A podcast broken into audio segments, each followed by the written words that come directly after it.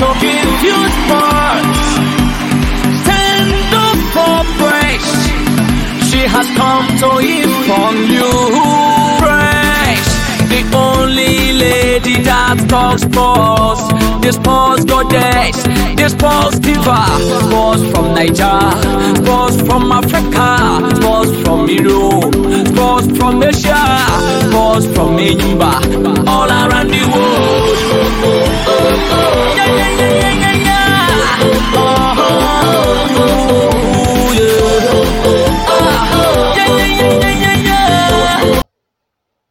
Guys, so this is my first so this is my first podcast and um, you're welcome.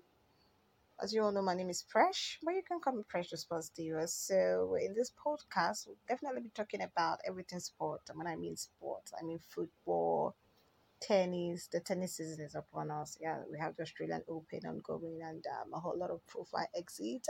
The African Cup of Nations is ongoing, and don't forget, um, you know, all the league, domestic leagues at the EPL.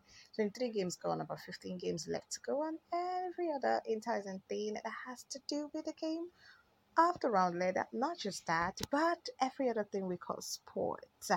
But basically, let's just stop at the African Cup of Nations the Spikers of Nigeria to finally visited the tournament and um, everybody's crying foul, foul, foul, foul. But hey, Tunisia were the better side yesterday, so they advanced the quarterfinals to play Burkina Faso.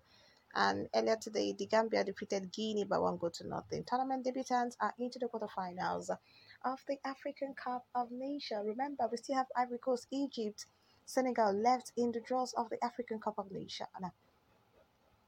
Who is going to win the 33rd edition of the African Cup of Nations in Cameroon? You never can tell. You might just end up being one of the tournament debutants winning the African Cup of Nations.